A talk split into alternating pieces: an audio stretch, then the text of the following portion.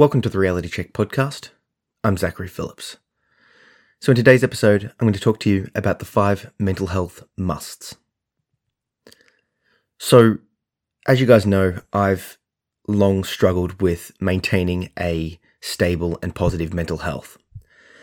Basically, what I want to do today is to outline the five best things that I've found for my mental health.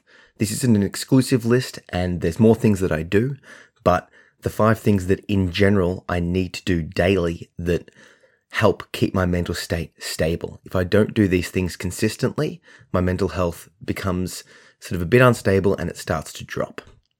So, number one, exercise. I can't stress the importance of exercise enough. At the time, you get this endorphin rush, it feels good, and you know the, the, the brain chemicals that are released basically just makes your brain feel good. It's it's hard to explain unless you're actually doing it. But if you've heard the term runner's high before, it's true. It doesn't have to just be running, it can be any form of exercise. For me personally, I like to run, I like to lift weights, but my main form of exercise is a martial art known as Brazilian Jiu Jitsu. I like that martial art because it's highly social, it's quite cognitive, as in you have to think about it a lot. There's a clear progression, and it's just enjoyable for me. It feels primal. You know, it's a martial art, so you're fighting it every night. And that might sound bad, but it's a form of release, you know, and the, the friendship groups and all that sort of stuff that you get from training Brazilian Jiu Jitsu is amazing.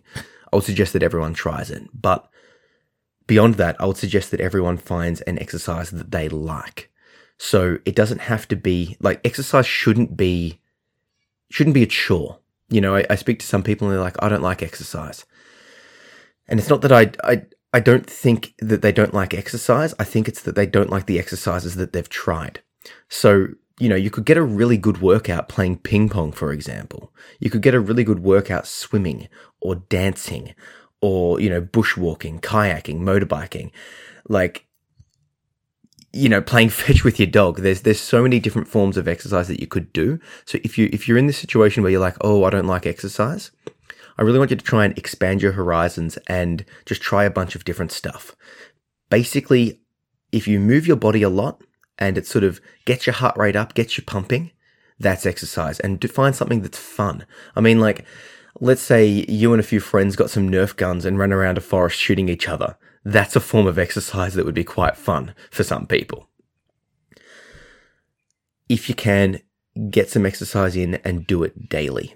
The the the benefits beyond the sort of chemical endorphin release are just crazy. You exercise is one of the best things you can do for yourself. If I heard a quote once that was something along the lines of if you if you could bottle, if you could put the benefits of exercise into a pill, it would be the best selling pill of all time. It helps you to reduce weight. It helps you to, like I said, the mental health benefits. It helps to fix so many problems, any joint pain, any any issues can really be addressed through proper exercise. The more you exercise, the more energetic you feel. You actually feel energized after the exercise session it's hard for people that don't exercise to sort of grasp that because they do the exercise session and they're you know they're they're puffed out, they're pooped, they have no idea what they're feeling, they're just exhausted. But that probably means that you've went a bit too hard that session. You need to scale it back and just sort of you want to end the session a bit tired, a little bit sore, but not completely wrecked. And if you can do that and consistently do that, you'll definitely see the benefits. So give it a try. Number two, meditation. Meditation is basically a way to calm the mind down and bring it back into the present moment. It helps you to sort of let go of the anxiety and the worry about the future and those sort of depressive past ruminations because what you're trying to constantly do is bring your mind back to the present moment. I like a form of meditation that basically focuses on the breath. I'll sit there for say 8 to 25 minutes. I'm I've sort of like playing around with the times, but 8 minutes is a great starting point. Sitting down and just slowly calm myself down with some slow deep breaths and then sort of bring my awareness to the sensation of the breath leaving the nose. When my mind begins to wander, when I lose track of my thoughts, when I hear something externally, when I feel something. That's okay, that's going to happen. But the act of meditation is bringing the attention back to the sensation of the breath leaving the nose. And, you know, you'll regularly, when I try this, I regularly stuff up in the sense that my attention wanders. That's okay. That's the whole point. The point is to bring the attention back to the breath, to that point of focus, to this present moment, just focusing on the sensation of the breath leaving and entering the nose. Any mental, any mental stimulus that comes up, any, any thoughts, any ruminations, any feelings, emotions, they're all to be just acknowledged, let go of, and then you just bring those thoughts back to the breath. Meditation has really helped me to settle my mind down and just focus on what's happening now.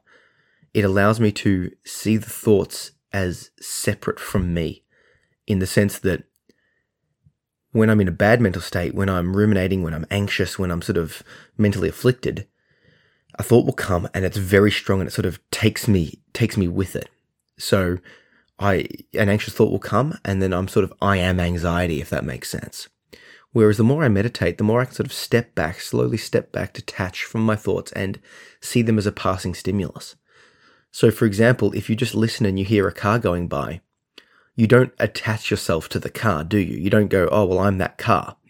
You acknowledge that that car is a passing stimulus. The same thing is starting to happen and will start to happen for you with your thoughts they become less powerful. It's sort of like you're seeing them on a TV screen as opposed to being them. There are so many different resources for meditation. The best one that I've discovered is a book called The Mind Illuminated. And if you check the, the show notes, I'll put a link to the Amazon store where you can grab yourself a copy. This is a book written by a guy who's basically a lifelong meditator, but also a PhD in neuroscience. So basically, he's looking from the brain scientifically and internally, and he's this book has put those two worlds together and explained meditation better than any book I've ever discovered. So if you're interested in learning more, I can't recommend this book more highly. It's called The Mind Illuminated, so grab yourself a copy. Number three, cut down on sugar and caffeine. So for me, I noticed that having sugar and having caffeine both impact my mental state in different ways. But we'll start with sugar. For the last couple of months, I've been completely off sugar. That means no sugar treats, no added sugar, or all that sort of stuff. I'll still eat fruit and sort of those naturally occurring sugars, but I'm not adding any honey or sugar or anything like that to my meals. I've noticed since cutting down sugar that my mental state has been quite sharp in the sense that I feel, I just feel just like my brain's working at a higher pace. It's hard to express, but it's like, do you know when you, when you sort of are just in the zone, you just feel on and, you know, you just are able to operate in a very quick, snappy level. That's how I'm feeling. Just, it's like my general mental state is sort of lifted up a rung. And that's, I've noticed that since, you know, I was slowly cutting down the sugar over like a year and then I completely cut it. And once I completely cut it, my God, it just felt like I was able to remember more. It felt, felt like I was able to keep going for longer. It felt just better. The other thing that I found that cutting sugar has done for me is that I've stopped that, that sugar spike and sugar drop. So every time you have sugar, it's like a massive rush of energy to your system. The problem with that is, is that we don't really have the ability to process much sugar very quickly. Because, you know, if you think about it, refined sugar, all of the added sugar, all of the desserts, it's not natural for what our bodies evolved to do. It's not a natural thing. So when we have this, you know, when we eat a chocolate bar or a dessert or, you know, a couple of teaspoons of sugar in our coffee or whatever, it, we spike and then we drop. And that, that height and lowering of mood is just completely detrimental to your mental health because your mood's getting thrown around all over the place chemically, basically. So for me, now that I've cut sugar, I've noticed that my mood is far more stable. My range of moods is a lot less variant. That means that I'm not going crazy high and I'm not going crazy low as often. I'm still, you know, getting the impacts of mental illness and all that sort of stuff, but it's more that my mood doesn't fluctuate as wildly. I can't, I can't stress enough the, the, the benefit that cutting sugar has done to my life in that regard. Not only that, but I'm, you know, losing body fat. I'm looking better. It's multiple benefits, but purely to a mental state thing, my mood isn't isn't rising and isn't falling. If you if you want to try this, or when I get into talking about caffeine, if you're cutting or changing any habits, just please go slow because I've tried to cut it out like cold turkey from you know using it, eating it often, and it just takes a long time. And if you go cold turkey, there's that risk of failure. I will suggest cutting it down slowly and keep cutting, keep cutting, keep cutting until you're you know until you can really cut it out completely long term. That being said, some people have been able to cut sugar or, you know, quit smoking, anything like that cold turkey, but I just find that it's a better approach to try and change your habits slowly. Same thing with caffeine. I find I do drink coffee, but not often. And the reason I don't drink it often is because it's it's a stimulant. And for someone like me that has issues with anxiety, I find that that stimulating effect of the coffee is quite well, it's not really needed for a start because my mental state's already up and it sort of tips me over the edge. So if let's say I'm already sort of a bit feeling a bit anxious or feeling a bit energetic mentally, the coffee will tip me over that edge and sort of push me into the realms of anxiety. And that's really not not something that I want to be sort of adding to my you know my mental state if I can help it. I've I've found through just talking to other people that have anxiety issues that they they realize that you know energy drinks are toxic for them, and coffees can be quite toxic as well, and even sometimes for some people, caffeinated teas.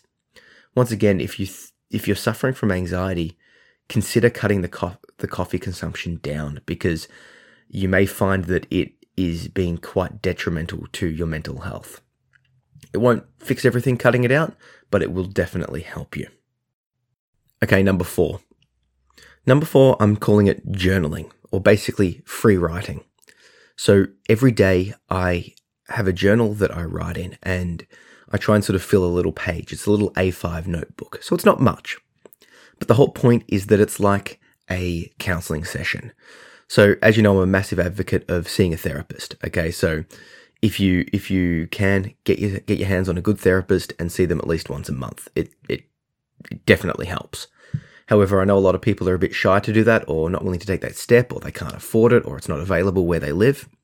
But what is available to everyone is a pen and a paper.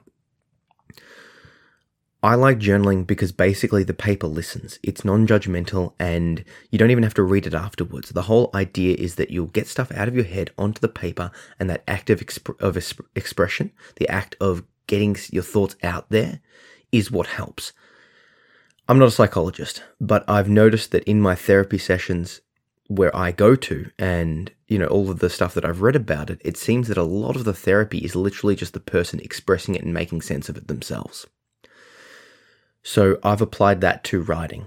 If I write it down, if I express it, it's just me getting it out of my brain. And it just sort of helps to just put it out in the open, shine the light of your consciousness on it. And it just helps you to just deal with it from a detached sort of safer perspective. So, for example, today I just wrote about my experiences at training last night. I had a little bit of a, a little bit of a like a revelatory experience. I'm like, oh, if I do this and that, I'll be able to do my jujitsu better. So it's a bit mundane, but I also wrote down that I've realized that I should check social media once per day and I should, you know, respond to comments and likes and all of that sort of stuff just once because what I've noticed is that I would wake up, I would check my social media, and then if, you know, given what I'm talking about here, people share with me some fairly intense um, stuff that can really stick with me for, for quite a lot of time. So what I did the day before was I woke up and checked my social media and then I attempted to, you know, do my meditation and sort of get get my day going. The problem with that was that there was a couple of things that were told to me that was quite emotionally distressing. And that sort of stuck with me for the rest of the day. I hadn't done my meditation, I hadn't done my exercise. And basically, I wasn't in the mental state to be able to handle such emotionally distressing stuff. Now, this isn't to say that I'm not happy to talk through with people or hear that sort of stuff. But what it is saying to me is that I need to guard my mental state. I need to I need to sort of, you know, do the things that can help get me ready for the day that I'm going to have. Does that make sense? So the journaling sort of really sort of got that whole process out and made me aware of that. So now moving forward, I know when I wake up, I won't check my social media straight away. What I will do is meditate. I'll exercise. I'll have some food. I'll sort of get myself in the mental state. I'll get myself ready and then I'll do the responding to social media. Then I'll be in a better mental state, not only so that I'm protected, but also so I can give the best response to the people that want the responses from me, from you guys. Does that make sense? The whole reason I'm I'm sort of addressing this is because I got that knowledge through journaling. But beyond all of that, give it a try. Now, a common a common response that people will have given to me when I talk about this is that one, I don't know how to write, or two, I'm not, you know, I've got nothing to say. Both of these problems are sort of diff, you know, aren't aren't aren't sort of relevant to the the act of journaling. You don't have to read what you wrote. So you're not trying to be grammatically correct. You're not trying to win any prizes. You're not doing it as a book. It's just to just express yourself. So you don't don't don't don't worry about what it sounds like. It's not for anyone else and you don't even have to look at it. You can if you like, but you don't have to. So so it's literally just to get it out there. The second thing is if you're not sure what to write, just start writing anything, even along the lines of I am doing this journal today because it will help me with my mental health. Or I'm not sure what to write, but I'm going to start writing anyway and just get that down and start flowing. You might, you know, just write down what's happening in your life right now, as in like the dog's barking, I heard a car. Right, just get started. Once the pen starts flowing, things will start coming out, and then it will be a battle of how much how how much do you want to write? How how far deep into your consciousness do you want to get out? Because when you start expressing yourself, it sort of opens up this little little sort of floodgate of emotions that will start coming out. You know, do go slow, take it easy, don't don't hurt yourself, but let let a little bit of those emotions out. Turn turn the tap of emotion on and start writing that down and getting it out. And like I said, after the fact, you can chuck that piece of paper out. You can ceremoniously, you know, burn it if you like. It doesn't matter. The act of writing is itself beneficial to your mental state. Give it a try. Number five, find meaning. So this one's a little bit broad, but the basic premise is this. I like to fill my days as much as possible with meaningful activities. So I know that everyone has to work and I know that there's, you know, house tasks and obligations and commitments that everyone has to do. I get that. But when when those tasks are done and I'm free, I like to do things that I find are meaningful. So for me, that is at the moment a lot of writing, like this podcast, for example, the videos that I'm shooting. These activities have a deep sense of meaning to me because it's helping me and it's helping a bunch of other people to sort of work out their mental state. And it just seems like a good thing to do. That it feels like a bit of a, a bit more like a, a life calling for me. So every day I try and do something, just at least one thing, as much as possible, but at least one thing that is meaningful to me. What I find meaningful and what you find meaningful will be completely different.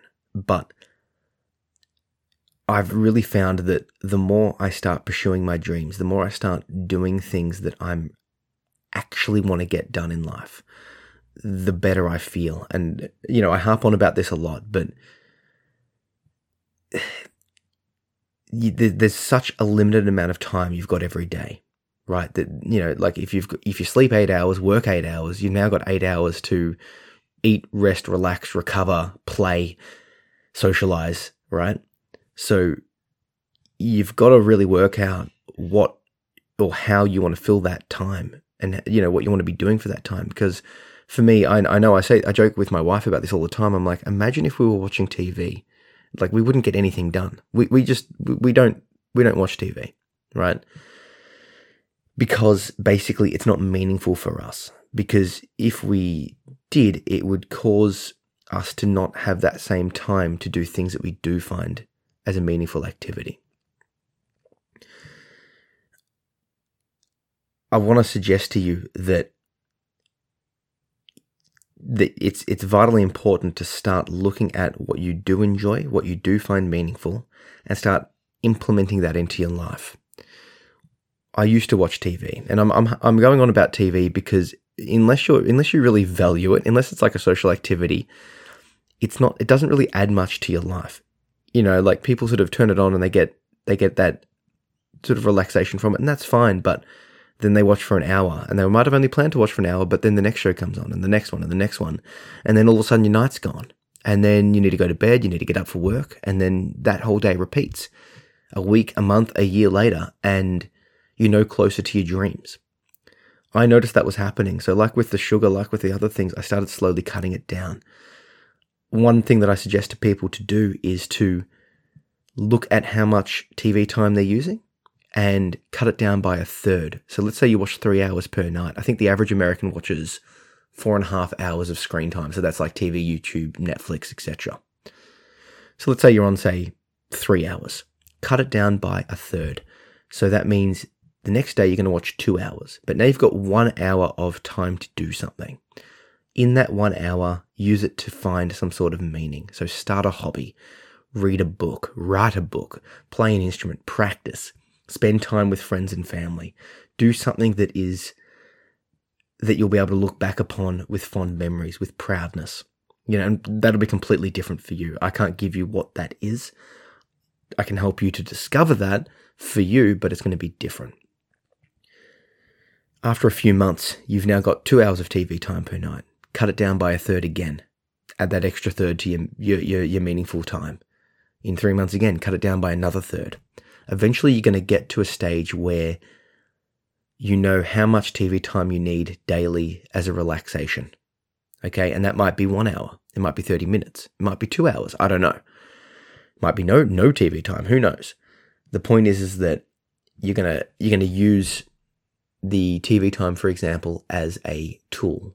Use it to relax, use it as an enjoyment, but don't overuse it and get that time back. Put that time into exercising, put that time into something you actually find meaning. Because after a year's time, you'll go, oh my God, I can actually play the guitar now. I've written this book. I've learnt how to kayak. I've, you know, traveled somewhere I wanted to. You've, I've, I've, I've ticked something off the bucket list it's doing meaningful activities makes you makes your life have a purpose because I know for me personally just going to work every day to earn money to be able to live and just repeating that cycle over and over again doesn't seem inherently it seems inherently pointless unless I'm doing something meaningful as well. So for me it's a massive antidepressant. So, they're the five exercise, meditation, cut sugar and caffeine, journal daily, and find meaning. Please let me know what you think of this list and what you think is a mental health must. And if you like this podcast, I really must insist that you share it with people for two reasons. One, the actual content could help them, but two, it'll show them that you are someone that is open and available to, to, to talk about mental health issues. Okay, and this is a way that you can help to break the stigma and open up those communication channels. They might not respond immediately, but they will know that you are someone that's safe to talk to. So if something happens and they need support, if they're, you know, at risk of suicide or self-harm or addictive behavior or whatever, they may come to you for support. And when they do, you can be like, "Hey, I'm hearing you. I feel you. Let's refer you to some experts, refer you to some support groups or just if you're happy to listen and happy to help them out, you can. It can literally help save people's lives. Don't just share this, share everything related to mental health and mental illness with them. So that's the pictures, the memes, the blogs, the podcasts, the videos. The more you share, the more you talk, the more you'll find other people sharing and talking, and you'll be able to develop this connection based around open and honest discussions of mental health. And trust me, the more we can connect on this, the better everyone will feel. Finally, I just want to mention a couple of things. I've I found out that a couple of my podcast listeners don't know that I do videos. I've got a YouTube channel with probably a thousand videos on there. I'll link that below, and they're basically one to ten minute talks similar to the podcast. So check those out. I'll link that below. And finally, if you're enjoying this podcast, if you're liking what I'm doing, please like it, please review it wherever you're listening. And if you can, I would love you to support me on Patreon. Patreon's a way that you can support content creators by um, monthly contributions. I'm only asking for a $1 monthly contribution. That's the smallest amount possible. The reason being is that $1 on your end will be basically unnoticeable. $1 per month, you won't even you won't even realize it's gone. But on my end, if a bunch of people get together, it will make a massive difference. It'll give me the time to be able to produce more podcasts, write more blogs, make more videos, create more books, and just get some content out there. And that will not only make more podcasts like this one, but also help to reduce mental health, um, mental illness stigma in general. So head over to patreon.com slash Zach P. Phillips and check it out for, for everyone that does support me for $1 or more, I will make a video or a podcast or a blog where I respond to and answer one of your questions. And there are also some other bonuses for people that decide to support me for a larger amount. For example, $10 uh, per month, I'll write a handwritten thank you postcard. For $50, you will get unlimited email coaching. And for $150 per month, um, you'll get the unlimited email coaching as well as a 45 minute phone based, like Skype based coaching session each month. So if you're interested in any of that, head over to patreon.com slash Zach P. Phillips and please support me. It really helps. Thank you.